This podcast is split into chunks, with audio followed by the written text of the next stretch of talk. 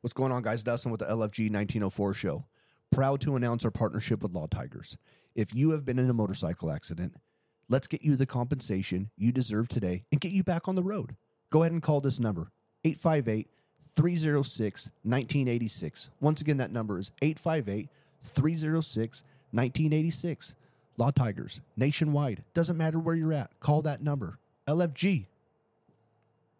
Jesus, my lady. Welcome to the LFG 1904 show. I'm Graf. Welcome back, guys. I'm Dustin. And I'm Rafa. Today we are joined by Jenny from Jenny Sober Lifestyle. Woo! All Let's the way go. down from Orange County. That's right, Huntington Beach. Shout it out. Be proud. Yep. That's right. Very proud. Thank you so much for taking the trip down here. It means a lot. Of course. Yeah, no problem. So we generally like to kick it off with where are you from? Well, I'm from Orange County. Well, I'm not from Orange County. I'm originally from Canada. Oh, I live in. Orange oh. County. Oh. Got Yeah. a lot of Canadian Where friends. though? Where in Canada? Uh-huh. Vancouver. Okay. Ever been there? A bunch of times. Really? Yep. I'm a traveling DJ, so I've been Ah. just this year I've been there like six times. Really? Love Vancouver. It's beautiful, huh? It's huh? amazing. Uh, I is never. it, though? It, it Okay. really is. It really is. it's great. Uh oh, here it comes. Well, what Yeah, is it? is it? downtown. So Okay. generally where I'm staying it's downtown and it is of the West Coast, Vancouver is by far and large like it is on and cracking in the streets. Oh yeah. It's it's pretty gnarly. It's gotten really bad, like along Hastings. Yep. Mm-hmm. Yeah, it's just kind of gotten taken over by drugs for That- sure. I mean, that's the only reason why I know because he said he's like, bro, it was like San Francisco on steroids. yeah, that there's this one strip, and it's really bad. so one of the venues I go to is in Chinatown. Okay, yeah, It's just active. Like yeah. it's literally like being in San Francisco. It's like being in the Tenderloin. But a little bit more safe, a little bit more Canadian. You know, I, I don't feel like I'm, I might not get stabbed as often in No. Vancouver as I would in, in the Tenderloin. yeah, yeah, yeah. It's it's just crazy. It's getting like that everywhere. You know what I mean? It seems like every town now has that spot. So, Yeah. Are you from Vancouver Island or are you from Vancouver? No, Vancouver. Okay, tight. but I was born on uh, uh, Victoria Day, so my middle name's Victoria. Jenny Victoria. There we go. Perfect. Damn, Jenny. Victoria Leone. Actually, Jennifer Victoria Leone. but only Jennifer if you're mad at me. Just First off, first off, that's Yeah, it. Yeah. right. Thousand percent. I get Don't that. call me Jennifer. Don't call me Jennifer. Yeah, yeah. No. So you obviously have an affinity to Orange County. Did you, from a very young age, move from Vancouver down?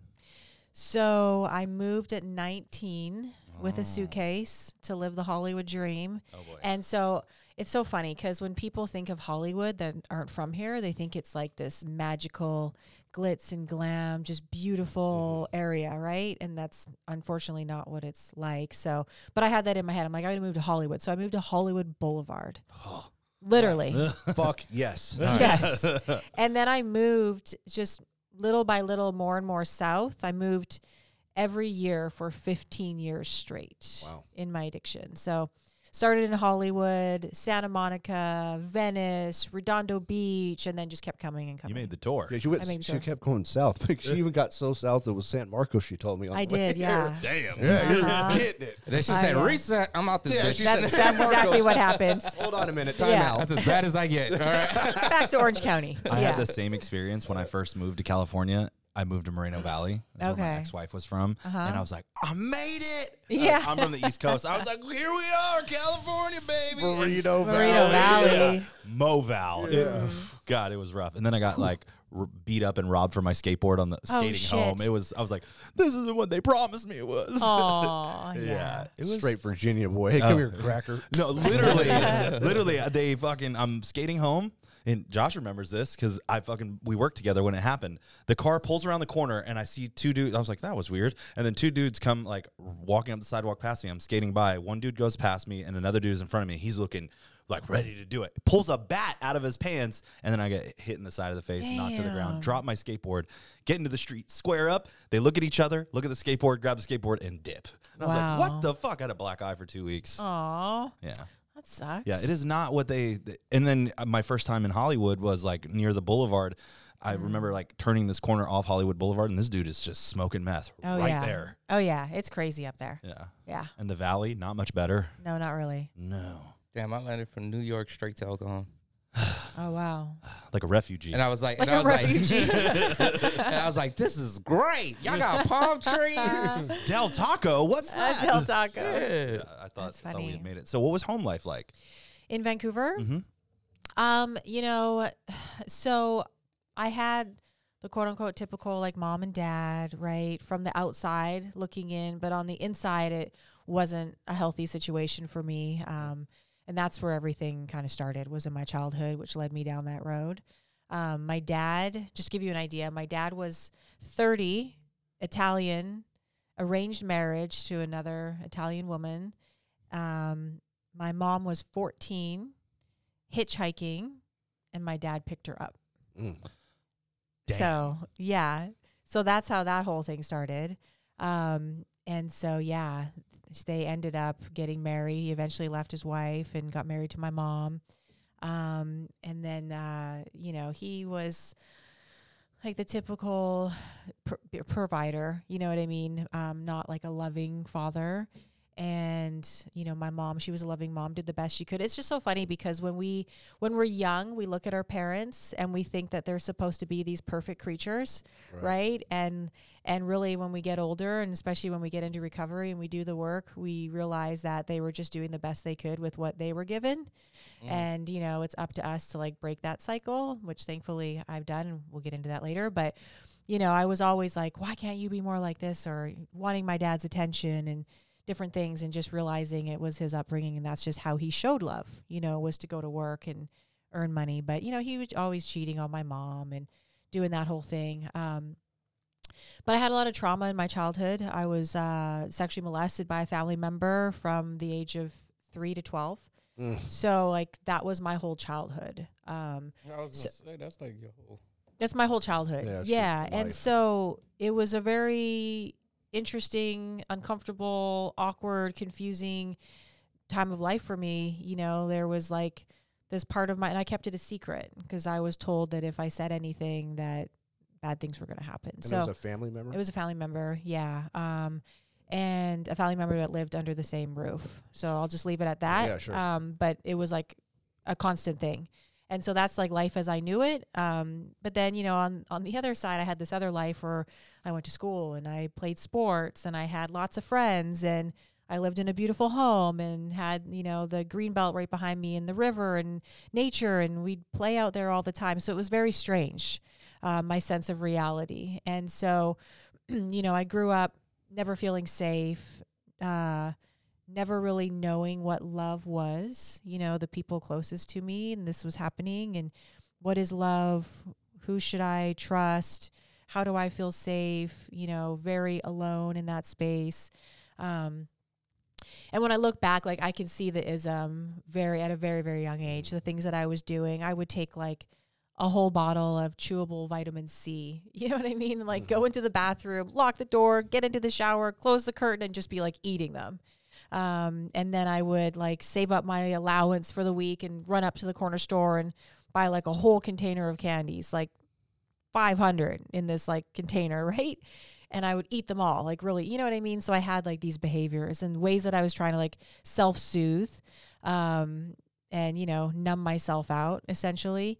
And so when I finally told the truth, um, I wasn't believed initially. And so I had to go to the police. I went to the police with a friend at 13 and uh, told them what was happening. That person got arrested. Um, and, you know, then I went through the whole thing, like going to doctors and looking into that and um, you know what was the ex- what was the extent of what was going on with me and uh, and then you know getting put into therapy and different things like that. And at that age you know looking back it's like as a kid you don't want to go to therapy. I'm like i swear Yeah. Okay. Oh, you can say whatever the fuck, fuck you want. fuck shit shit okay Yes, good exactly. Yeah. but I was like, I don't fucking need therapy. I don't need this. I don't need that. And I need no one understands me, you know. And Yeah. and that was my mentality for a long time. You guys don't get it. You don't know what I went through. I don't want you people around me. Just leave me alone.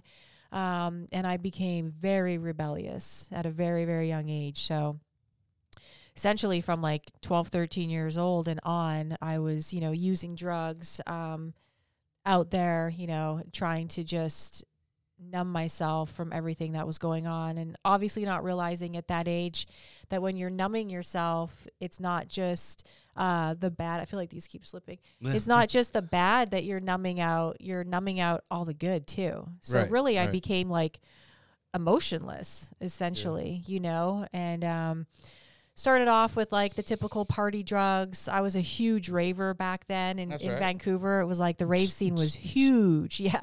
That whole underground scene. So i was doing like massive amounts of ecstasy. Um any drug i could get my hands on drinking just anything.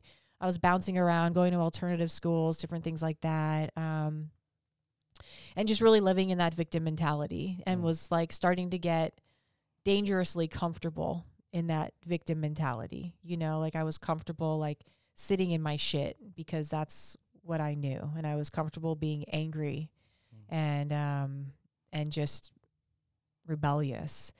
And so, you know, between that, I was still trying to, you know, go to school, do well for myself. So I started modeling and acting back when I was a teenager um, back there. Landed some shows, did some modeling stuff. Um, What age? Probably from like 14 on. Okay, That's so when I after, started. er, uh, after all the Yeah. damage that was already done. Yeah, exactly. I started doing that. Um, and that's what eventually led me to the States. So at like 18 years old, this person got off probation and essentially started to try to come back around. And I was like, fuck this. I'm Um, out. I'm out. Yeah. And so I booked a TV show in LA and had um, a manager. And so I didn't know anybody else. Oh, and one other person that I was going to marry to get a green card. Nice. so the so- Canadian way. I the, love the it. Canadian way, right? Mm. And I had a work permit, but I just, you know, just for extra protection, I was going to do these things. And it's just so crazy because I was so impul- impulsive and had no logic back then. Like here I am at 19, Mhm. not knowing anybody, Yeah. Moving to the States. I got it, guys. I got this shit. like I'm good.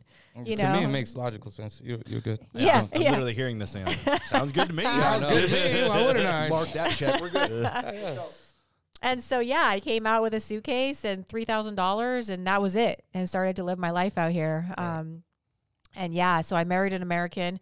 I was nineteen; he was forty-two at the My time. kinda gal. Yep, yep. so that's what I did, and uh, that went downhill almost immediately. Like as soon as there was that marriage certificate, it was like, yeah, I, you're like, thanks a lot, pal. I'm out. well, well, and he was like, "I own you," kind of Right. thing. So I'll air you out. so, Uh, you yeah, know, what yeah. started happening with like my past is that number one, I was over sexualized and I was, you know, putting myself in bad situations with bad people. People don't like to use the word toxic people, it's whatever, but I was putting myself in unhealthy situations with people. And so, you know, he was one of those unhealthy people that I was drawn to. And, um, and so here I am. I'm out here. I don't really know anybody. You know, at this point, like I'm taking pharmaceuticals, doctor prescribed. so that's like how my whole thing started. Like the other stuff was like party. This I don't know why this keeps falling off my head.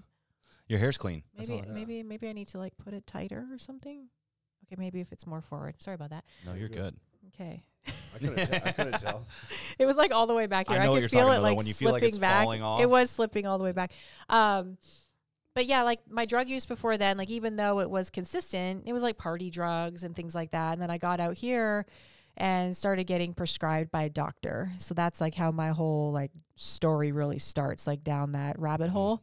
So doctor prescribed Xanax, Adderall, and Norcos. Nice. Wow. What That- a combination. That don't was know. my cocktail. I That's don't a know what the hell fucking you went to party. the doctor for, but uh, well That's it's a it, it progressed you know what i mean like i was able to get xanax because i had you know anxiety Right, and then right. i was diagnosed with adhd and of course like as addicts alcoholics we know how to manipulate and you know use the system it's like oh if i could get that i could get this Reach for the stars, or reach for the stars. You land on the moon. exactly right and so that was my cocktail Early 2000s. just, I sprained my Yeah, ankle. early this. I'm not 2000s. It was really uh, just easily. You can Oh go my to a doctor and be like, ah, yeah, okay.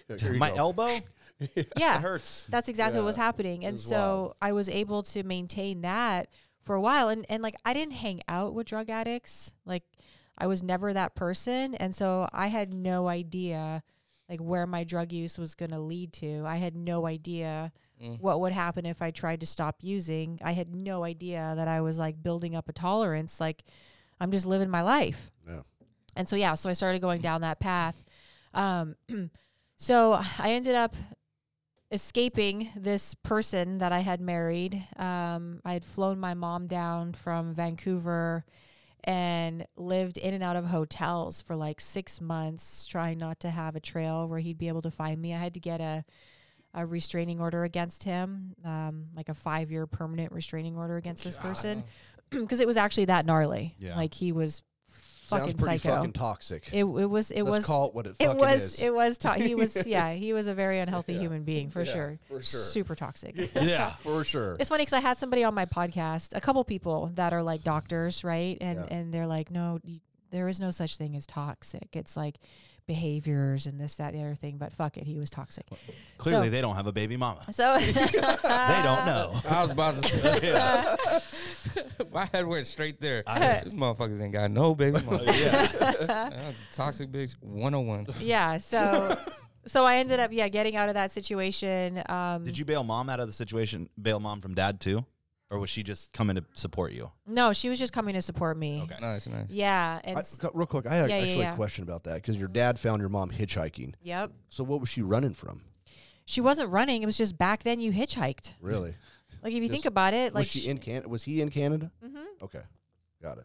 Yeah, back in the day, hitchhiking. back in the day I i mean, I, get that too, but it was like I was just I, I thought was like, well, what is she running from, or what is she what is she doing at fourteen? yeah no she was just hitchhiking with her sister Mm-hmm. just Oh. going home i mean she was born in 54 so she it was like the late 60s like Jack Kerouac. like everyone everyone was doing it Right. What everyone t- was doing it What TV show were you on?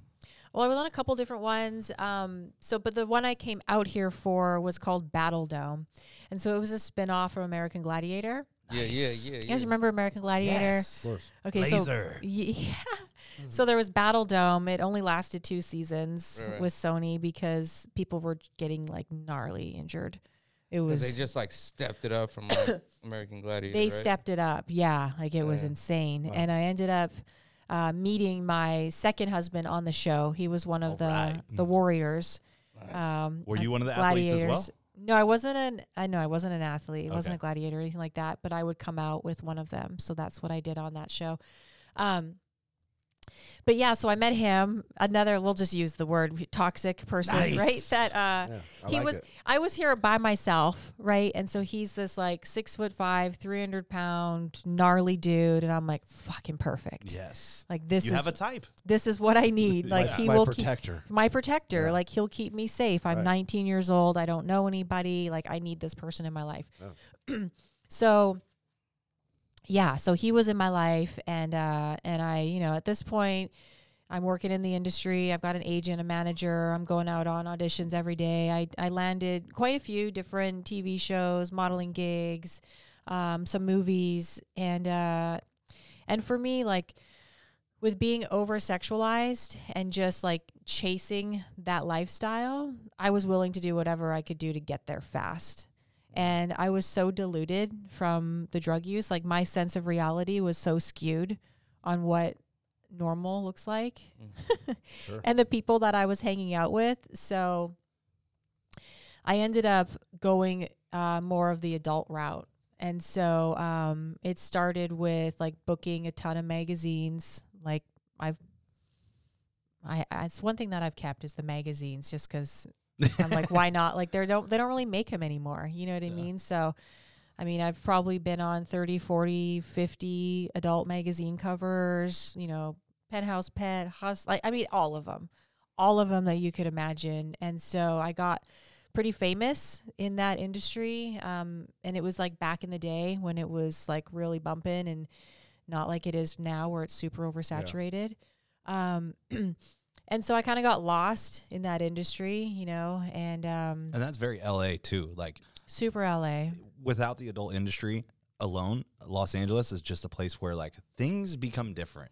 Yeah. Reality is not as it seems. Yeah. It's a fucking crazy place. It's crazy. And so I got really involved in that industry. So, um, you know, I was doing magazine work, print work, um, like fitness stuff, bikini stuff, probably for like three, four years. And then uh, one day I got a call from Jenna Jameson and she was like, Hey, I want you to come up to my house. I want to talk to you. And I was like, All right, cool. So I went out and met with her. And at this point, she had started a company under Playboy called Club Jenna. and it was all like contract stars that she was forming this company. Um, and she was like, "Hey, I'd love to contract you." And I said, "Well, you know, I've I've got standards and morals. Like, I'm not Yeah. gonna do like what you typically would do as a contract star. I'm not gonna do like boy girl stuff, and you know, I want to keep it like, you know, somewhat It's solo. Respectable. Yeah. and so, well, I got contracted as a girl girl contract star. So, you know, at the time I was like the top girl girl contract star in the industry. I went by an AKA. So that went on. So for 10 years, I was known as an AKA. Um, and no one knew me. I was this other person. So here, you know, you start with like my childhood, no real sense of who I am, you know, living this like secret, isolated, and not understanding what's going on, being over sexualized, then into this. Here I am again in this lifestyle where Right, right. nobody knows me. And here I am being over sexualized. Mm. Like they say, like 90%, which is probably even higher. The research shows like 90% of anybody that gets involved in anything adult has been molested. Mm. Because Wow. why would you do it? You know, and then back then, I was like, this is fucking awesome. Like, I have no problem taking off my clothes and like I make so much money. Like, this is great. Like, it's so easy for me. Not realizing that it, that actually showed how like sick I was, you know, that it was that comfortable comfortable for me to, mm-hmm. Yeah. to just take off my clothes, you know. It was cuz I just had a lot of like unhealed trauma. Mm-hmm. And so yeah, that's the lifestyle I lived and nobody knew that I had an addiction problem.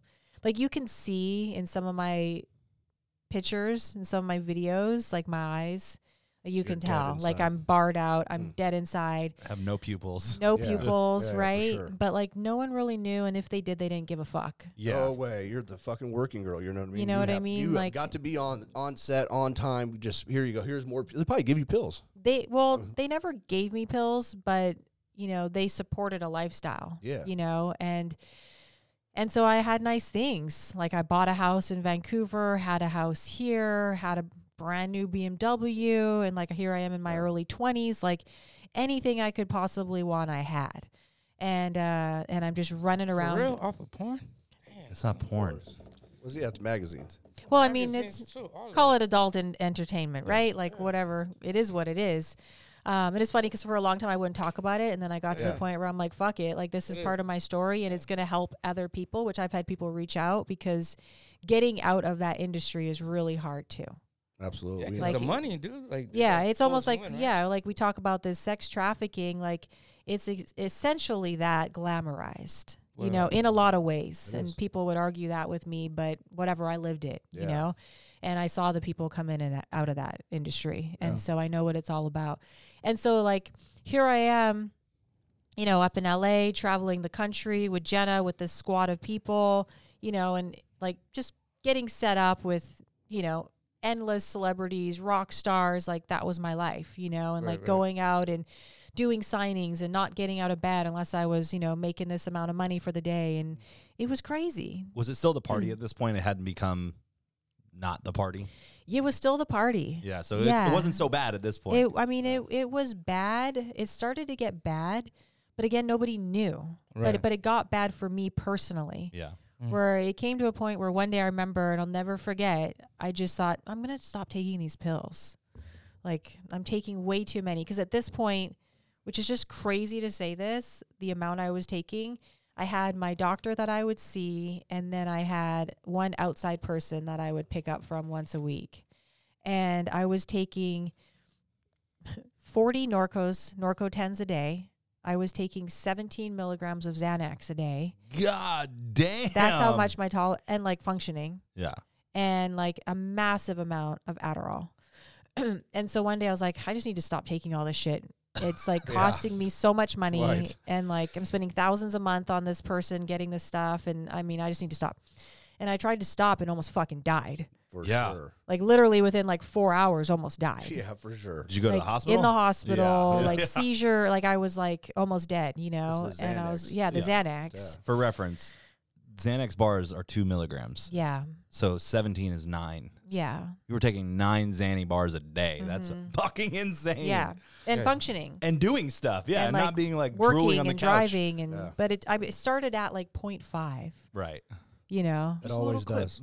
Always, it always does. hmm And so then I realized, and so of course my my addict mind, I was like, oh well, fuck. I guess I just have to keep taking this stuff.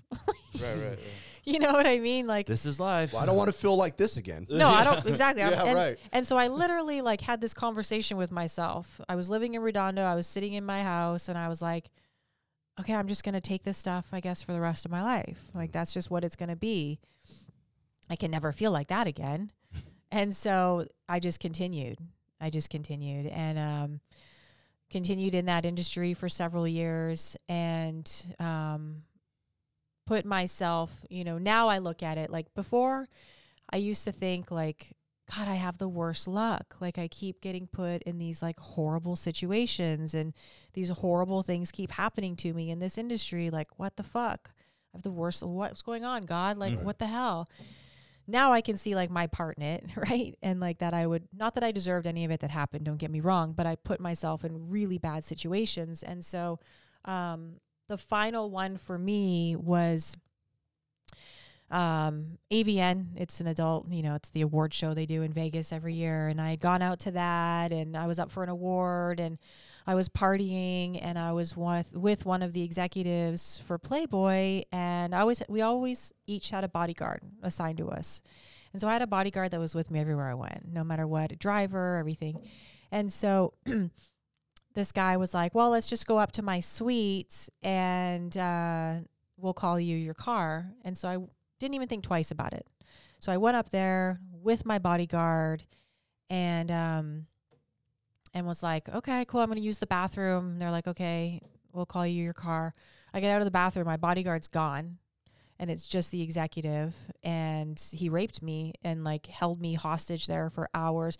It was way more than a typical rape, which sounds horrible enough as it is, but he like tortured me. Like this guy is completely evil. Um, I had a lot of different injuries, and I honestly thought I was gonna die. Like this guy like tied me up, had a knife, told me he was gonna cut me from the inside out Jesus fuck. while raping me. Like it was like so sinister. And the craziest thing is he had done this, come to find out, to several girls. And because these girls were in the adult industry and because they too had been on drugs and stuff, it they were just Shoot Ignored. away. Yeah. ignored and shoot away.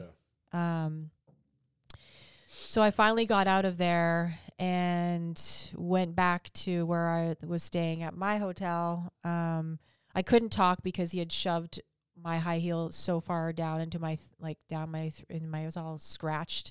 So I had no voice for like several days. Went to the ER, did a rape kit, did all of that. Um, he never got arrested. Of course, it came back on the tox that I had a bunch of drugs in my system, and here I am in this industry. And uh, he never got arrested. He just said that I liked rough sex and that it was mutual. Um, to where then I was like, fuck this. So I quit um, the industry at that point, and um, they still fulfilled my contract. How nice of them, Mm. right? Uh, to keep paying me for several years. Um, but That's that, that's that hush money. that's the hush money. But I was like, fuck this. So I went and um you guys know who Gloria Allred is, very famous attorney. I went down to her Yes. office and I was like, I want to sue Playboy. Mm. I'm suing Playboy. And so we sued Playboy. And um it went on, it got drawn on for like two years. And as you can imagine, they just dug up anything they could on me, stuff from my past, stuff from my marriage to, you know, the first one for the green card. Like they dug up Everything. everything Yeah, they could possibly dig up. And I'm not sober, right? And so it finally got to the point where I was like, I'm going to fucking lose my mind if I keep doing this. Like, this is going to kill me. I'm going to end up killing myself or something over this. So I walked away from the lawsuit Ugh. walked away. Ended up Man. walking away like after two years because I just couldn't deal. Or were you just going to court and they're just airing out all your dirty laundry? Oh yeah, Okay. it was. or was not- it like on a public level? I mean, both. Oh fuck. it was I'm surprised both. because Gloria's fucking ruthless. Well, she was mine, and then she passed it. So that this is where it gets even crazier. So she was mine um, initially, and then she passed me off to one of her associates because I didn't evoke enough emotion. So still to this day, I have a very hard time showing raw emotions. I don't cry. Like it's still something I'm working on. and I'm seven years sober, um, just because of my life and my childhood and everything. Like it is like Yeah. extremely hard for me to cry. Um, and so because I couldn't evoke that emotion, she was like, "You're not believable. Like I believe you, but to the public, like you're not believable. You need to like cry and evoke this." And I'm like, "Fuck," you know, like I am who I am. Like I, I Yeah. don't know what to say. So she ended up passing me on to one of her associates. Um, but in any case, I walked away from that and uh, and was so angry. You know, so here I am, got out of that industry, um, ended up getting pregnant with um, the the boyfriend, right? That was from the show. We got married, Oh wow, you guys were together for a minute then. got married. I was married to him for 13 years. I've known him for over 20. So yeah, it's been a long time. Um, we're divorced now, but we had a son together. And after I had my son, I was like, this is it. Like, I'm not going to do any more modeling, acting, you know, I'm, I'm good. And it's funny, funny, not funny. You know, we think that our children will keep us sober. They don't. Um, we think that they'll keep us out of certain situations. They don't. You know, we have to want to do it for ourselves. And so I, I dabbled a little bit after he was born, just in some photo shoots. Um, and that's when I started getting heavily tattooed because all the time when I was under contract, it was like no tattoos, this, that, the other thing.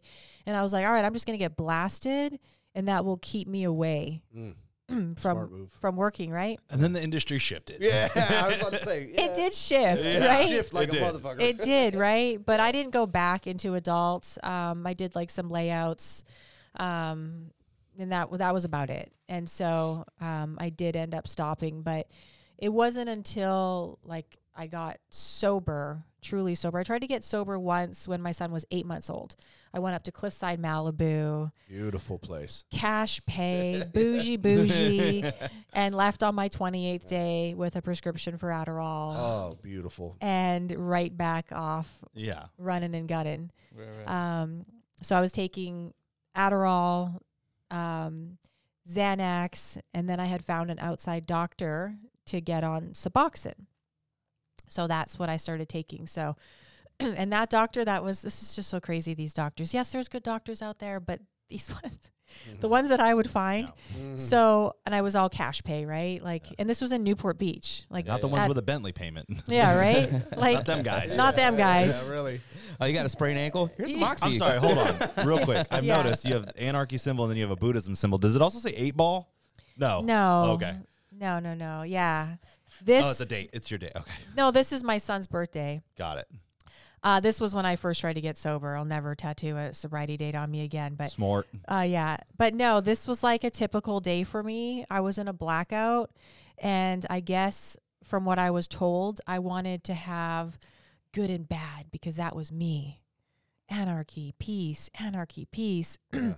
and so I woke up the next morning and literally thought like someone had drawn on my hands because when it was fresh, because these are old, it looked like like a permanent marker. I was like, holy fuck, someone drew on me, and then I realized they were like actual No. tattoos This isn't going anywhere. yeah, crazy. Um, but yeah, so I started seeing this doctor, and they were giving me subs, 24 milligrams a day Mm. of Oh, yeah. Suboxone, fucking nuts. Yeah, staying ready. Holy shit! And That's then uh, and prescribing me Adderall. Oh, well. so you're getting both. That's speedballs, man. Yeah. Let's fucking go. So yeah, I go. was stoked on that. And then that doctor also never told me that if I try to stop taking those, You'll get sick. I'll get sick, Sicker. sicker. Fuck exactly. Suboxone. Fuck Suboxone. Fuck Suboxone. The devil. It, yeah, and people don't know. Like Ugh. it's horrible. So I was on that for a year, and then I stopped, and sure enough, I was right back on the opiates after that because I was like, "Fuck this." Oh, so I got back on the opiates. Yeah. You were the only other person. We had a, another guest, one of our very close friends, Tiffany, and her and her mom. They're also from LA, from that area. All they did was buprenorphine. Oh, Like, and they would go to Mexico and they would get it in vials and just muscle it. holy shit. Yeah, savage. Yeah. She's a warrior for sure. yeah, shit's crazy. And so, um, yeah, and it wasn't until I finally decided to get sober that, you know, I changed my life. But what led up to that is um, I, s- the last like three years of me using, Mhm. I had this great idea, as we always do, that I would just start drinking. And if I started drinking, then because drinking was never my thing, I'm like, I'm just going to start drinking and I'll be able to get off all the pills and then I'll just get off the drinking. We can still we can still black out. It'll be good. Right. And well, that's what started to happen. So I got really, really sloppy. So here I am, like super sloppy. And then the Adderall was getting to the point where I was going into like a psychosis because I would take so much and then I would stay up for like a week. And so I went on like three or four 50, 150 holds mm. and gnarly ones. Like I remember one to just give you an example. I'm living in Newport Beach and my mom's in town.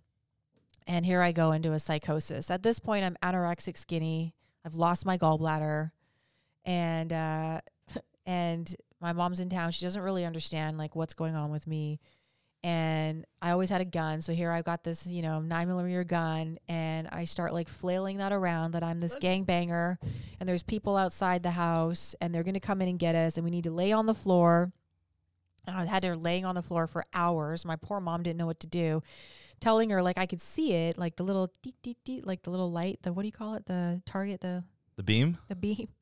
And it was like tracing our bodies and it was crazy. And I was like trying to jump out the window and do all these things and so she, it always ended up someone whoever it was was had to call 911 and I'd get like strapped down and taken on a 5150 hold. Just going nuts. Just going Yeah. nuts. Let's talk about Jenny staying strapped up. yeah. Jenny from the block over here. Good God. I always like I never it wasn't until She's like, I Vegas. still do fucking fuck around. yeah, I legally can't have a gun now, but like thankfully I stayed out of jail, but I think I'm coming up on it because on the 5150 holds um I had one in s- not a hold, but they took me to the hospital. I got released. And I'll tell you guys about that in sobriety, but I'm coming up on being able to have a gun again. we have a favorite saying on this show. It's allegedly you don't have another gun. Yeah. Allegedly. Allegedly. right. But I just never felt safe in my life, you know, for good reasons. Yeah. And so yeah, you've had some trauma. Yeah. I would say. and so I like always had a gun. I always like had people around me that I knew could protect me and and yeah. And so Smoke it to the filter. yep, yep, yep. Love and, it. And so I would, you know, go on these holds and I was drinking, going in blackouts and I just got super sloppy. I was telling a couple people the other day about like there's things that situations I'd put myself in that were horrible, you know, where I'd wake up the next morning not knowing who I was with, things like that. Of course that's bad. But then there was just like embarrassing stuff that was going on. And so here I am, you know, I'm a mom. I'm trying to like hold it together with my son. I'm a stay at home mom at this point. I'm not working. Uh, I wasn't for years. And like doing the normal, like day to day stuff with my son, PTA mom, getting him to school, doing all those things. And then I would like rage at night. And so, like one night, for example, um, my friend, she was having, it was her 30th birthday party. And she had all her family over, like well to do people big beautiful house hot tub in the back you know my son's there with her kids everybody and we started drinking and she we were taking tons of xanax and i went into a blackout and i stripped down naked Nice. at her house yes. with because that was my thing take off my clothes so that was always my thing like oh get naked Yeah. Right. and so Now's the time. Now's was the time. And so here I am, like I can only imagine what this looked like at her family with all her family running around naked. They were like trying to catch me. I guess for like a really long time. Oh, so great. Uh, I jumped, it gets even better. I jumped in the hot tub at one point and tried to make out with her mom. nice. Sounds about right. Horrible. Was she cheering you on at least? Like, no. It's my 30th birthday. No, she was like mortified. He was like, "What the?" What a bummer. mortified and that that day i almost have this gnarly scar almost cut my finger completely off like just just crazy right and so it was just bad so i started just getting super sloppy uh, me and my husband at the time like we were off and on you know things weren't good like our relationship was one of those where we would party together and then he would stop after the weekend and I wouldn't. And then it would be this whole thing of like, what the fuck is wrong with you? Just stop. Like, what's your problem? Like, Mhm. why, what are you doing? Like, not understanding addiction at all. He never tried to help me get into treatment or like, hey, there's a problem here. It was always just, what the fuck's wrong with you? Just stop. and it was like super toxic, abusive. You know, it was not a healthy relationship in any way, shape, or form. And I didn't really see that until I got sober Sure. like really sober like holy shit that was a really bad relationship Mm. um so i had moved to san marcos this is where it ends this is where it ends up Beautiful. so i'm down Diego. down in san marcos uh moved out there with my son living with this guy my son now is like seven or eight and um and the drinking was just like so out of control and i'll never forget it it was i was sitting in the bedroom and here we go back to the gun thing i had a gun in one hand and it was like this spiritual moment where i fe- felt like okay this is my the gun in this hand and this is my life in the other hand Mhm. and I need to choose right now. And if I don't choose life, I'm going to fucking die like right now. Peace and evil. That's it. Right? Yeah. Mhm.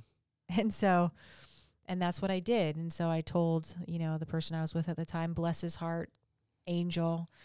Um, I said, Hey, I need to get help.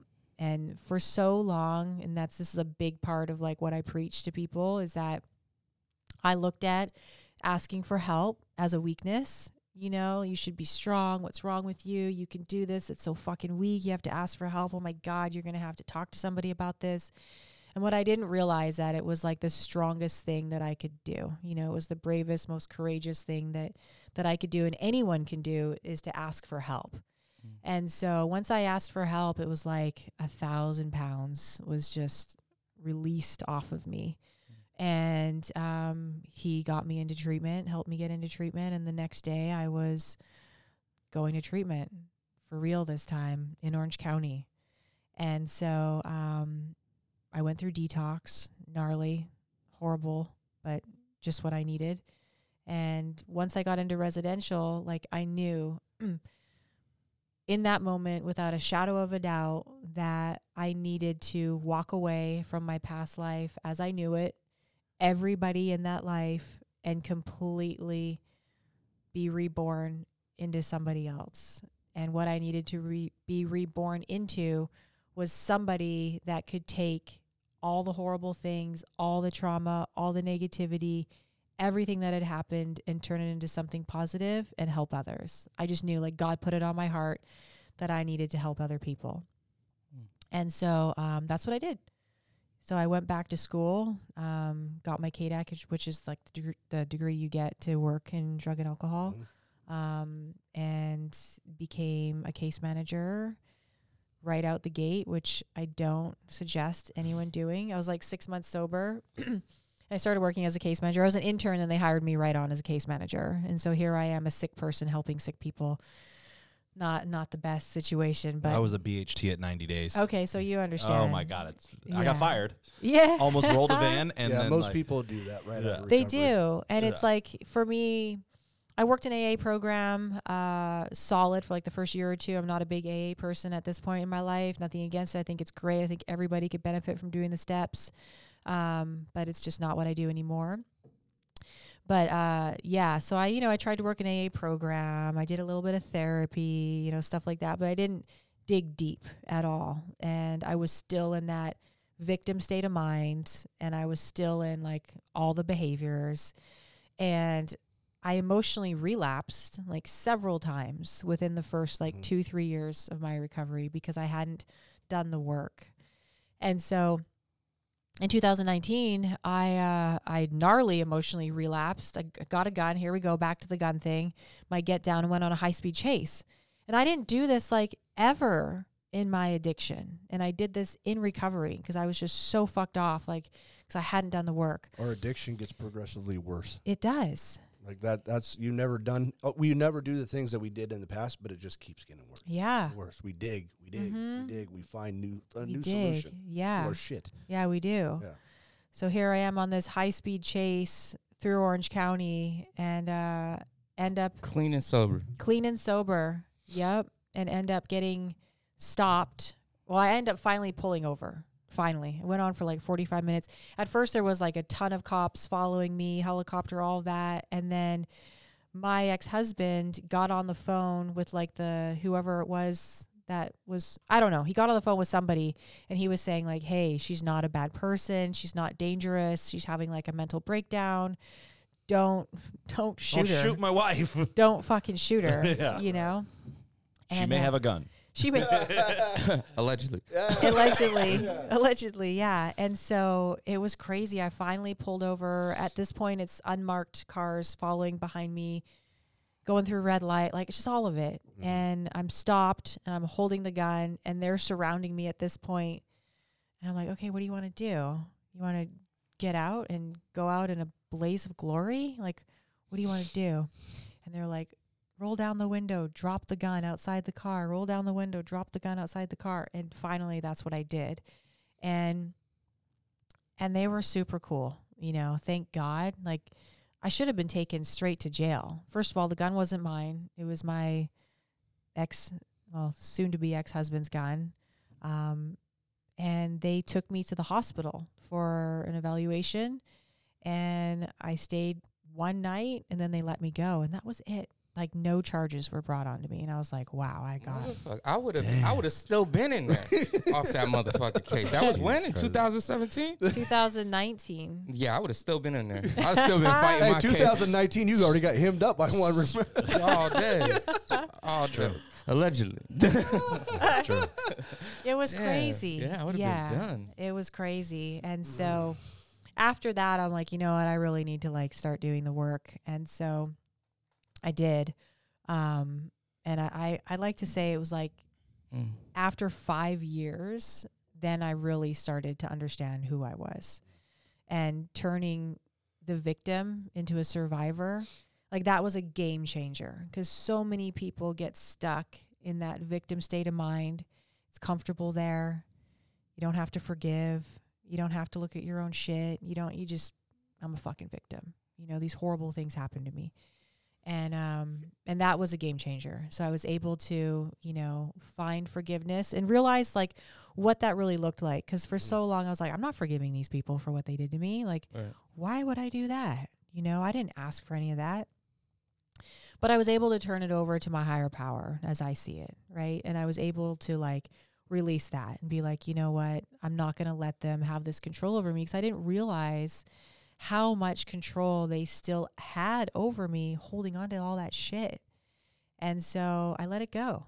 You know, I let it go and I forgave and I forgave myself, which is so hard to do. You know, we are it's easier, well at least for me I'll speak for myself to forgive others than it is to it was for me to forgive myself. You know, mm. and the guilt and shame and being a mom and the things that I had, you know, exposed my son to and just the life that I had been leading and just my past, you know, I hadn't made peace with that and everything I had done and super super shameful, you know, and um being able to do the work and find forgiveness for myself, to be gentle on myself, you know, and to be able to look at all of this as my journey, you know, and that all of it needed to happen, good, bad, and different, for me to get to where I needed to be, you know, because without it, I wouldn't be sitting here today, you know. So I try to always look at that, like no matter what's going on in my life, you know, something tragic happens, if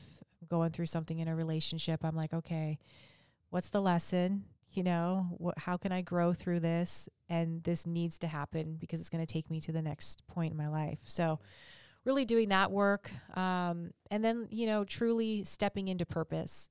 You know, I had worked in the clinical space for years, um, case manager, life coach. I had, you know, sober livings, did, did that.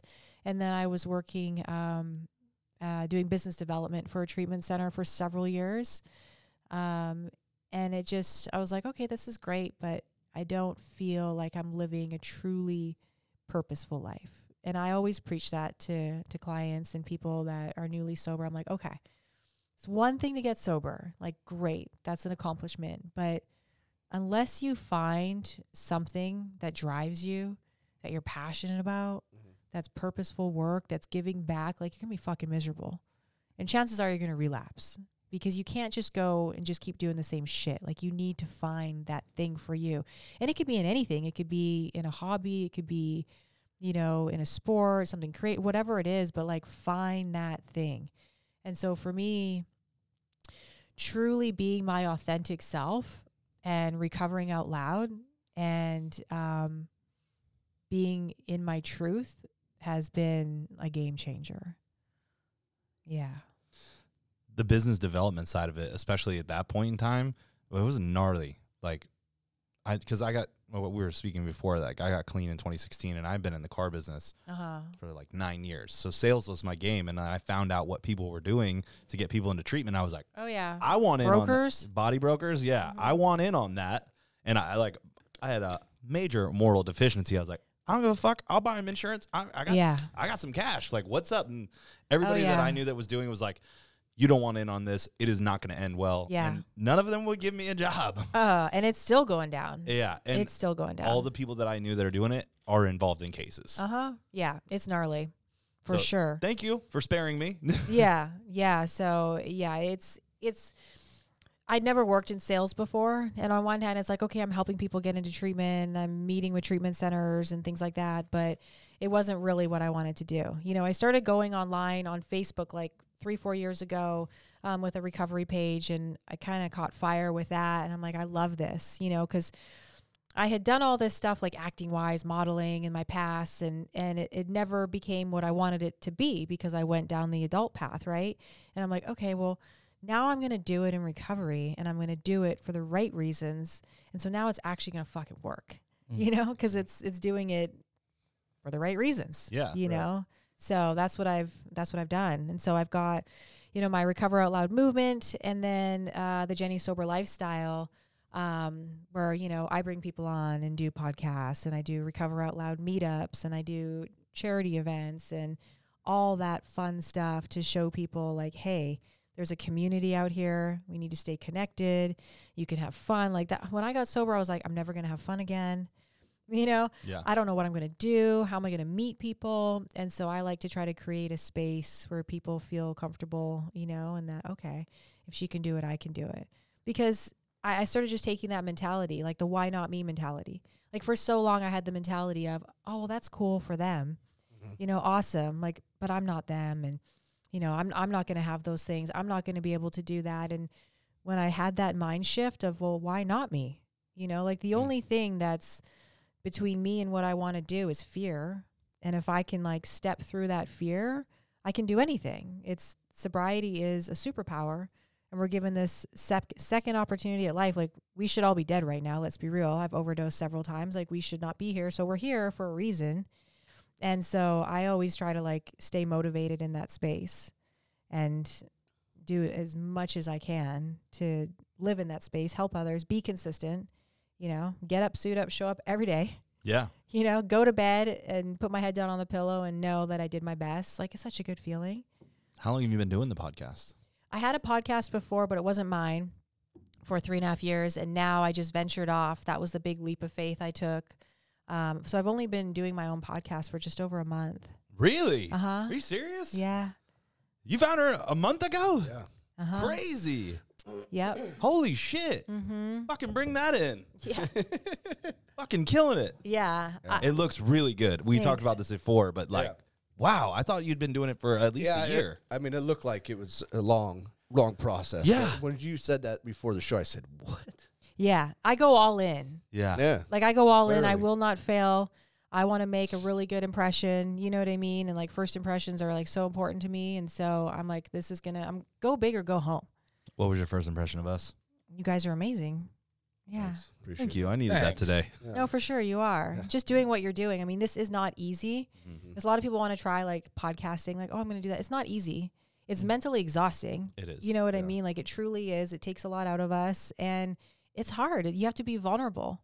Being Well, having guests like you, it makes our job a lot easier too. Trust and believe that. so you're not like having to ask questions and pull it out of people the whole just time. like getting extracting blood from a yeah. rock. yeah, yeah. No, I know Yeah. how that Just goes. sit there and like, okay, well, I guess this is where we're gonna wrap this up now. So I appreciate you coming on. Yeah, Yeah. of course. Yeah. So now your son is in his teenage years. He's 15. How's that going? Oh, amazing. And and it wasn't always amazing. So, and this is what I love to tell, you know, moms and dads out there that are struggling, you know, to get their children back.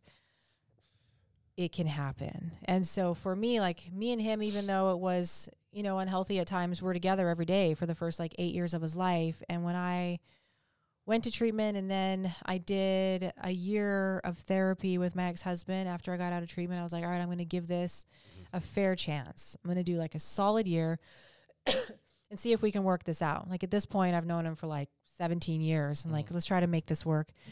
And by the end of the year, it was like, run. Yeah. Like We're for done real, here. you know, this is not ever going to work. You're going to end up relapsing. This is super unhealthy. And so I left and I left thinking that I was doing the selfless thing by letting my son stay at the family home, stay in the same school, and that he could stay with me, you know, and we would just work this out together as a family.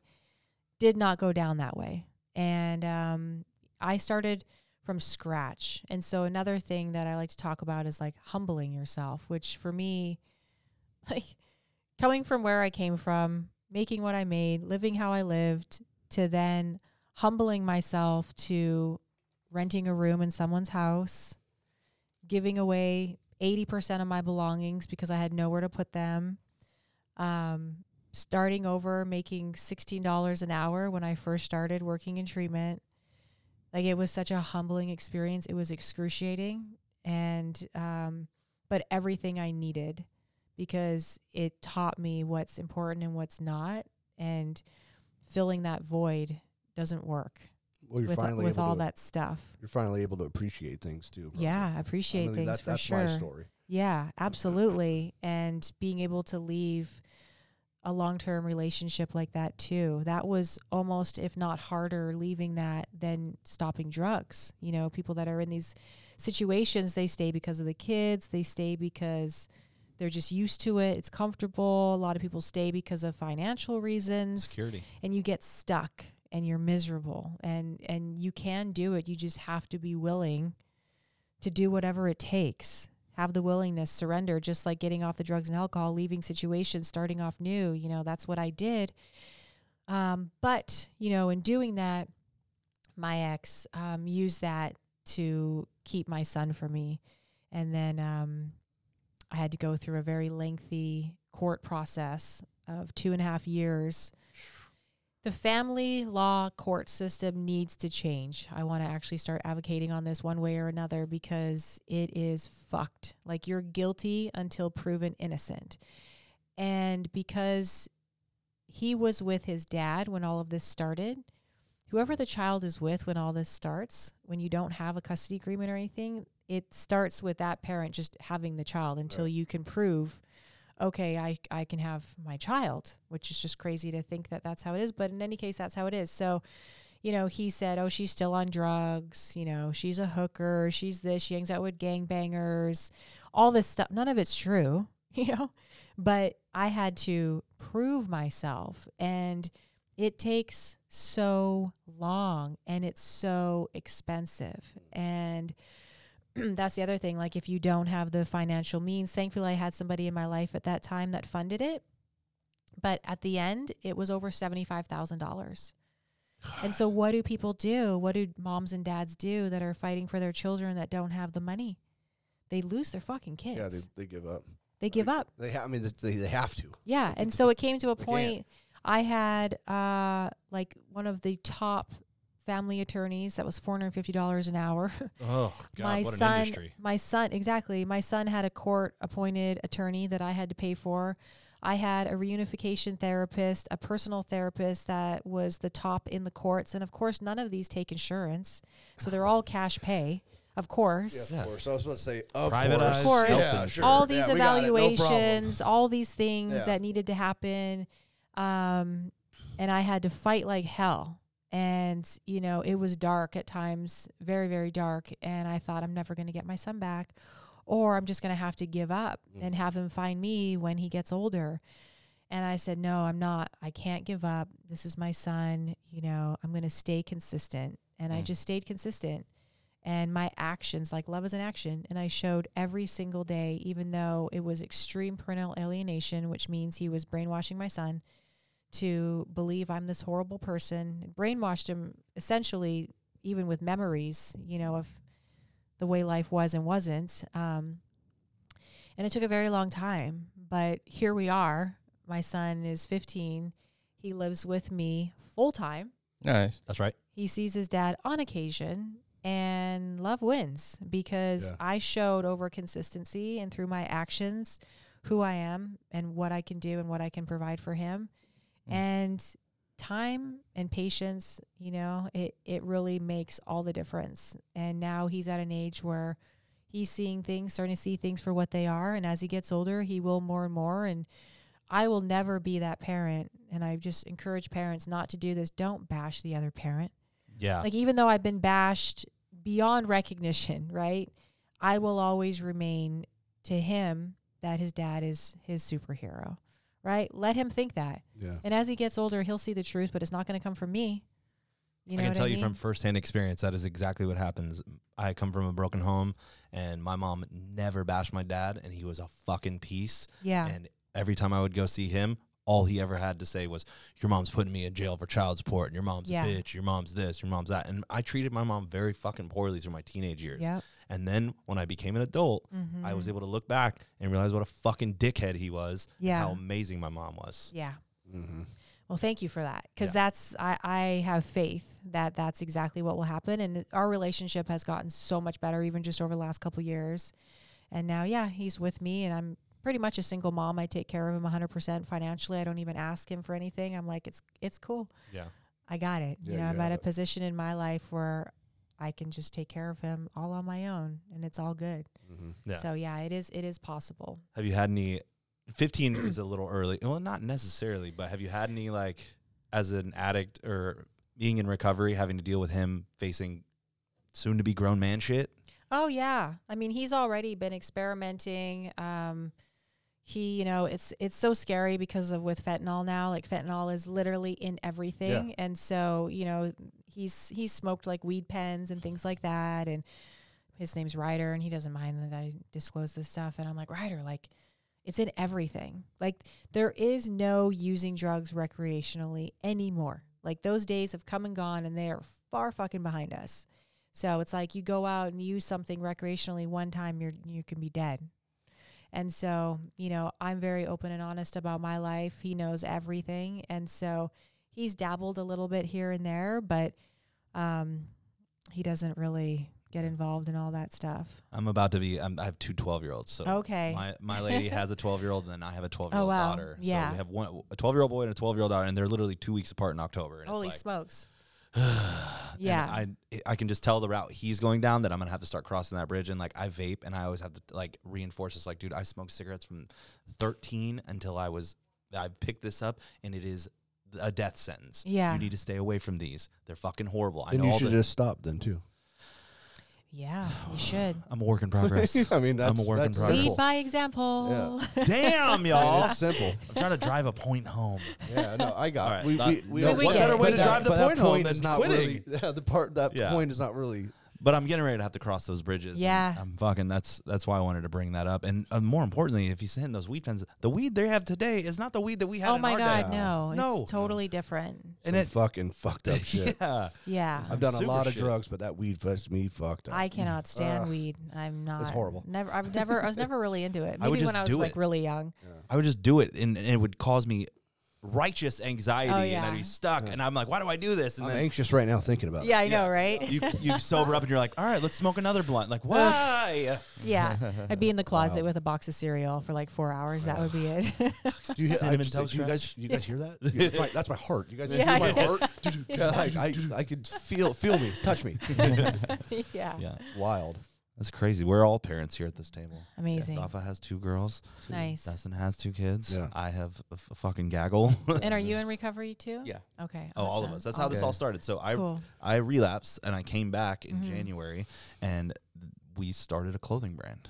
Very March. cool. Yeah, I will re- let me tell the whole story. Yeah. I worked here okay. at this dealership and I got fired two weeks before COVID, and they didn't want to see me fucking relapse. and Yeah. we were He spitballing was, the idea. he was a, a real green newcomer. yeah, got it, got it. yeah, and then. I think we started the clothing brand, and then everything went to lockdown, and it was like, oh shit! Yeah. And then uh, I, Well, it was fun.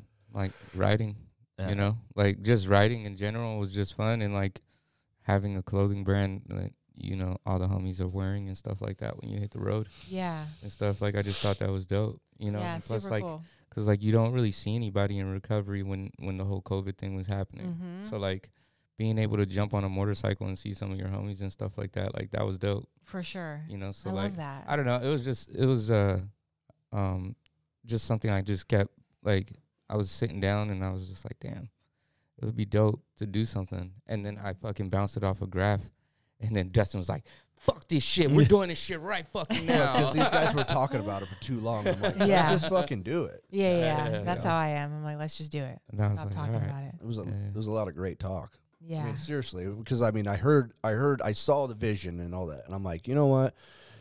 We we know a few. Pe- I know a few people that own clothing brands that are really successful, and I'm like, Mhm. we can fucking do this. yeah. You know what I mean? Right. So it comes down to not wanting to wear other people's stuff too. You want to wear your own things. For sure. yeah, So thousand Yeah. percent. Eventually, hopefully, I'll have a little something going too. Just do it. Why not? Yeah. we know a screen printer. Okay, good to Yeah. know. Yeah. we screen print.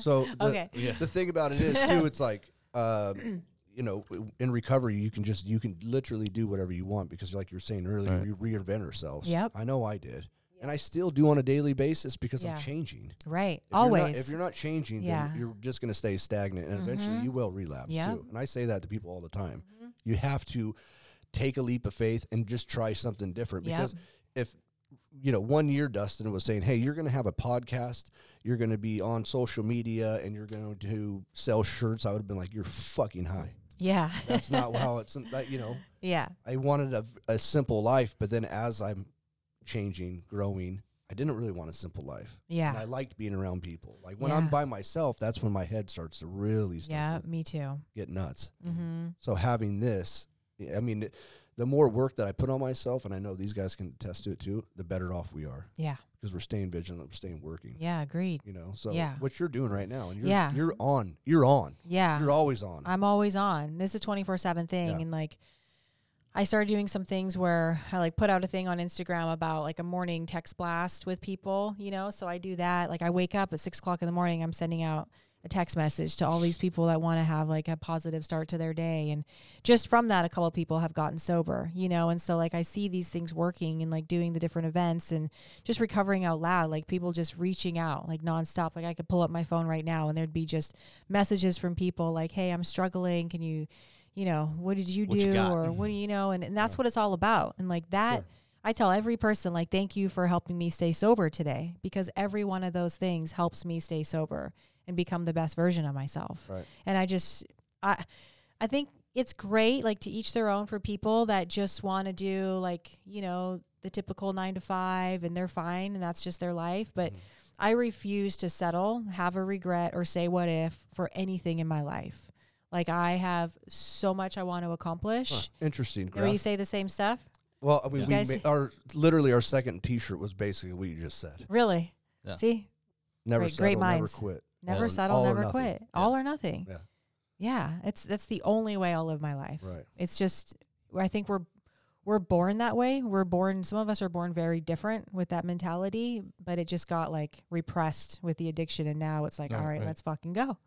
Right? Hey, I like to say. and on that note, Yeah, I like I like to say we damaged our spirit. You know what I mean? And so now it's like we're getting a recovery, and our spirit just keeps coming. And That's just like right. you, you know, you started this started for you when you were at 3 So I'm Mhm. sure that in your process, you've had a lot of immature. I'm just. I'm, let me speak for myself. I know I had a lot of immature things because when I first was damaged too, I was at a very young age, so I Mhm. didn't know how to be mature or Yeah. act right. And it took me until like 34 when I got cleaned. actually, actually probably later than that because I know I was a real piece of shit at like one to two years too. So, but you know, it takes some time. Yeah, it does. But let me ask you something. So when you say you're doing the work, what what type of work are you doing? the work on myself, you Yeah. mean? So you still I- do twelve step? I don't I don't do 12 step. No. Um, you know, I have a spiritual program that works for me. I'll Sure. go to meetings like once in a while.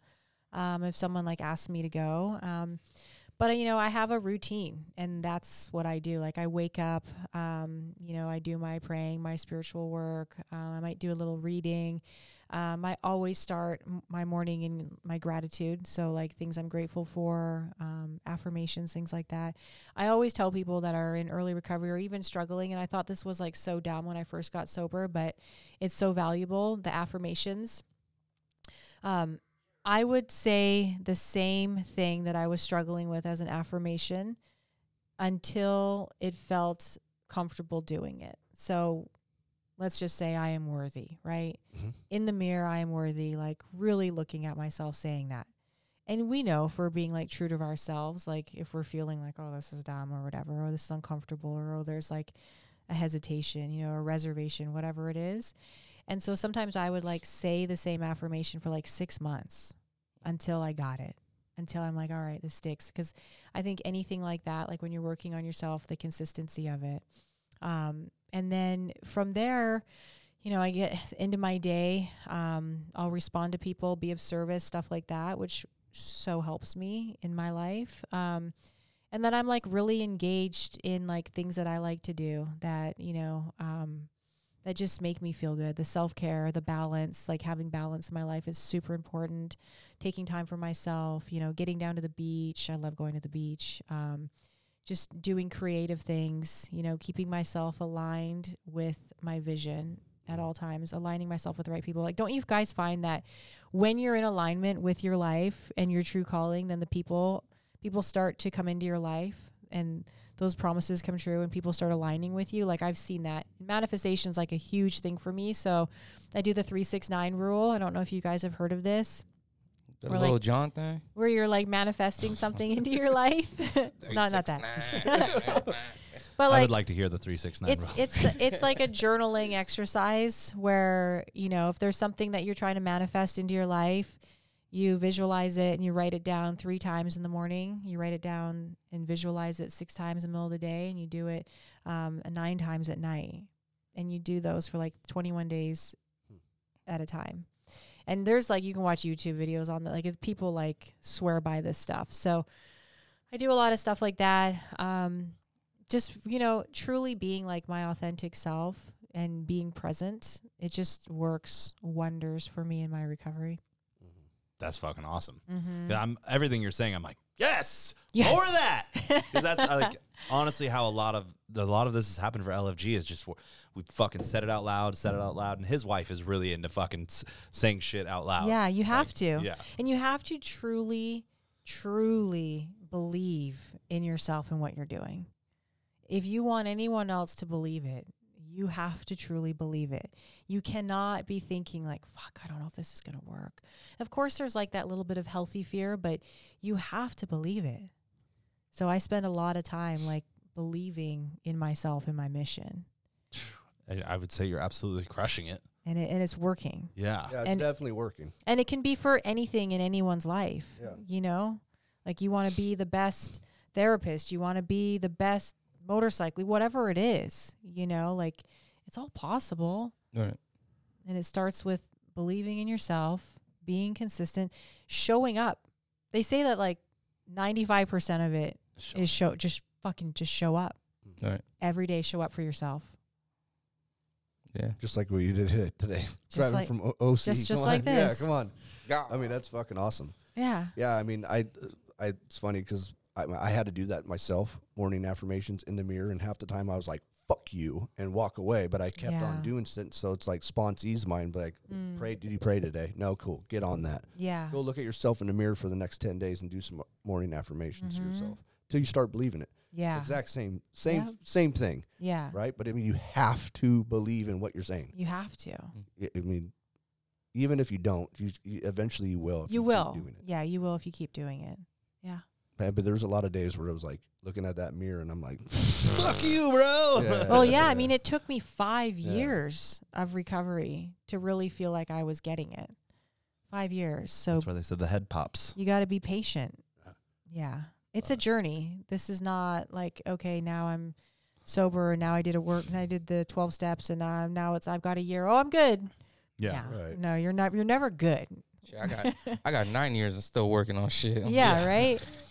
Just more and more things come up. Yeah. And it's like a lot of people don't realize that you remove the drugs and alcohol, and then you're still left with an addict. Like, Yeah. and Yeah. I agree with what you said. Like, I had the the ism long before I Oh, ever yeah. touched drugs, For and sure. I just got a fucked up brain, and I gotta work on it all the time. Everywhere you go, there you are. Mhm. And I'm proud to tell everybody on the podcast I dropped my first step. Wow. Good job. nice. Let's go! it's been a long thing. I've done the one, two, three shuffle like ten times Got it. Yeah. because uh, for whatever reason, there's I guess there's stuff on my four step that I just don't want to write about Yeah. or whatever it the is. First step's so easy too. Uh, literally everybody's saying that too. So Wait, just We're wait till working you get to your steps. sixth step, bro. I'm in a cons- I'm in a consistent step study every week. Good going job. to a meeting. Nice. Hey, Good job. I know his friend Josh got clean, and so Graf is really stepping it up because old boy over here is smoking him. yeah, Uh in oh. So- his recovery. Healthy competition. yeah. Yeah, he very. got clean in January. Okay. And like he's got a story of his own. Amazing. Congratulations. Yeah. Yeah, Right he's on. fucking crushing it. But he's also like on his sixth step. Oh. and uh, here I am with multiple years, and I'm just fucking around. Well, you know, it's Just white different for knuckle it. everybody. Tightest grip in the game, baby. hmm Well, It is healthy competitions are great because my my friends that I started recovery with, it's the same thing. Push, push, push, push. you know Yeah. what I mean, like even when it comes to like work, you know, Yeah, we just pushed one another to get to where we're at. you have to. It's fucking bizarre. Yeah, that's like my son. You know, at his old school, he was like, "I'm the biggest, the strongest, and the smartest." Right? He's 15. He's six four. God damn. He Damn. he looks and sounds like a man. It's crazy. Like Football? he's he, no, he doesn't. Yeah, he doesn't really want to play sports. He's he's a more like he's loves his guitar and Oh, He's we love that artistic and- too. Yeah, right. yeah. But um, I'm like, but Ryder, don't you want to be in situations where like people are better than you and they're challenging you? Mm. Like stick with the winners because if you're always thinking you're the best at something, how are you going to grow? Like you have to be around other people that are better than you in different ways, right? Like Emily over here, she's teaching me so much, you know, about social media and different things. Like I need people around me always that I can like learn from and grab from, and you know, Mhm. we sh- all should be doing that. We never want to be the best. There's got to be someone Room to grow. room to grow. Well, so what's next for you? What's next for me is well, I mean, I've just started down this road, so like I've got a lot going on. I've got um like PR firm that's starting to push me out there, so hopefully getting out there, doing some more stuff um in the media out there in the recovery world, um just podcasting a lot, um doing the recover out loud, and then uh well, it's being announced tomorrow, but I guess I can say it on here. This isn't live, right? No. No. Okay, so um, I'm starting an outpatient treatment center. So it's JSL Recovery. Um, it's it's a done deal. This isn't like some pipe dream. So I'm, I'm just getting ready to do some construction on the building and start that. So it's going to be really cool. I've worked in the treatment space for many years, but this place is going to be different. It's going to be like a community center. I'm going to have like a big Recover Out Loud meeting there once a week. I'm going to do support groups there. I'm going to open it up for people to come in, do like Narcan trainings, educational stuff, and then have like a real That's big. this really cool um, outpatient center that's going to be small, big on community, on culture. Um, anybody that's been sex trafficked, I'm going to allow them to come there for free. Mm. Um, so it's like a whole movement that I'm doing. I'll have my podcast studio there. We're actually taking it and moving the whole thing there. Oh boy. Um, so, but it's okay. Chuck, Chuck, my podcast guy, I love you. Uh, he already knows. So, even down to the signatures, because I have a wall where everyone signs the wall. Mm. When you guys come up, you'll see that. What? Yeah, it's really. You guys should do that here. I think It's really, it's a really cool thing. I thing. might get him to wrap that white, and then we can write on it. But it. he's gonna take a picture, and then I guess he can I like digitally like put it at the new Reprint place, it, and yeah, Yeah, yeah. we- I think you have a board, right? a Is that board. where people are signing. I mean, it's a wall. oh, so they're it's- signing the actual wall. They're signing that it's a wrapped wall. Got it. So you're All gonna take walls that are out. wrapped. Nice. He's gonna take a picture of it, and then digitally Ah, put it on the new wrap. Yep. Got it. Rewrap the wall. Rewrap with it. The original Yeah. signatures. So yeah, Got so it. this outpatient is going to be the first of many, you know, because I refuse to let it be anything but that. Um, and yeah, so Are you doing a grand opening? I'll be doing a grand opening.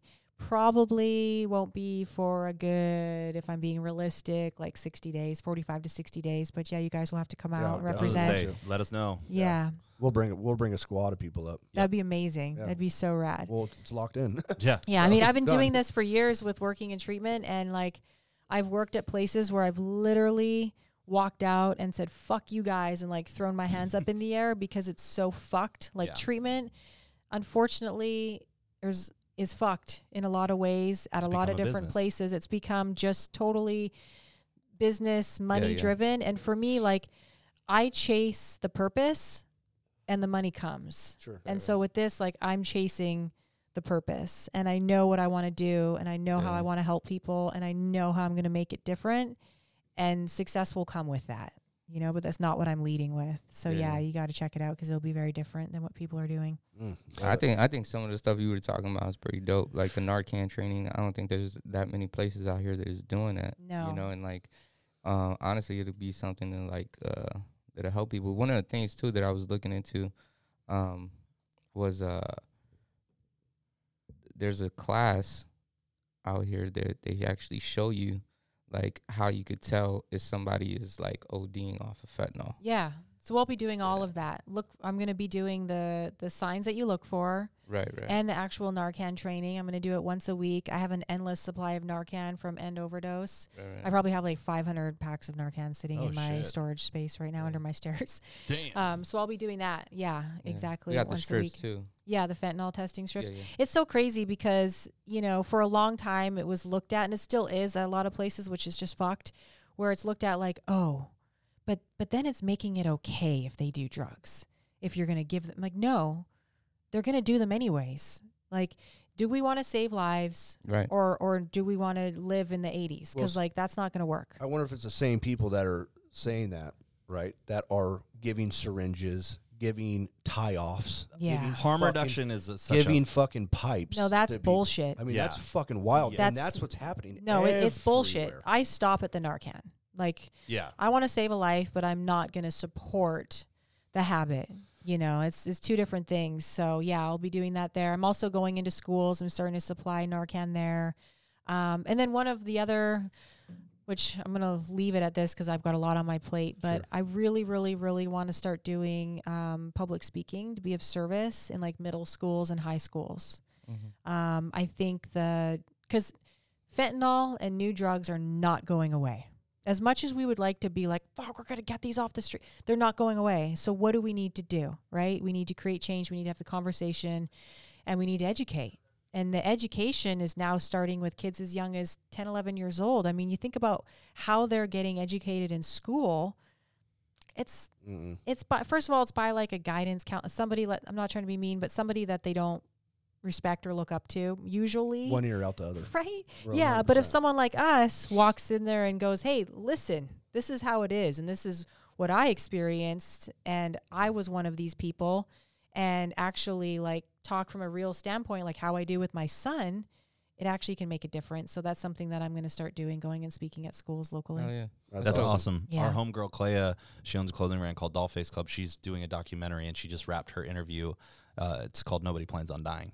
nice Yeah. So once Yeah, that comes out, we'll shoot that your way. okay Yeah, she's fucking rad and like she dumped her life savings into this doc. So I'm really stoked on it. she should come on my podcast We'll set it up. Yeah, we'll okay, set that'd be up. rad. Yeah, and anybody that you guys want, like, I'm not one of these people. There's a lot of people. There's people are so competitive, Yeah. right? And I just just there's more than enough to go around Hmm. for everything that you're doing in life, whether it's a treatment center, whether it's a podcast, whatever it is. Like, I'm more than welcome to like more than willing to to share the information, share clients or you know people that have coming on the show. So anybody that you see on my show or want, just let me know and I'll give them your number or vice Yeah. versa. Mhm. No and biggie. if you're worried about somebody taking out of your piece of the pie, you're not doing it right. You need to Exactly. reeval- You need to zoom out and reevaluate. it. Yeah. we've we've it's helped other stupid. brands out. We like we Yeah. we'll tell you what we do. Yeah, exactly. It's not a secret. you No.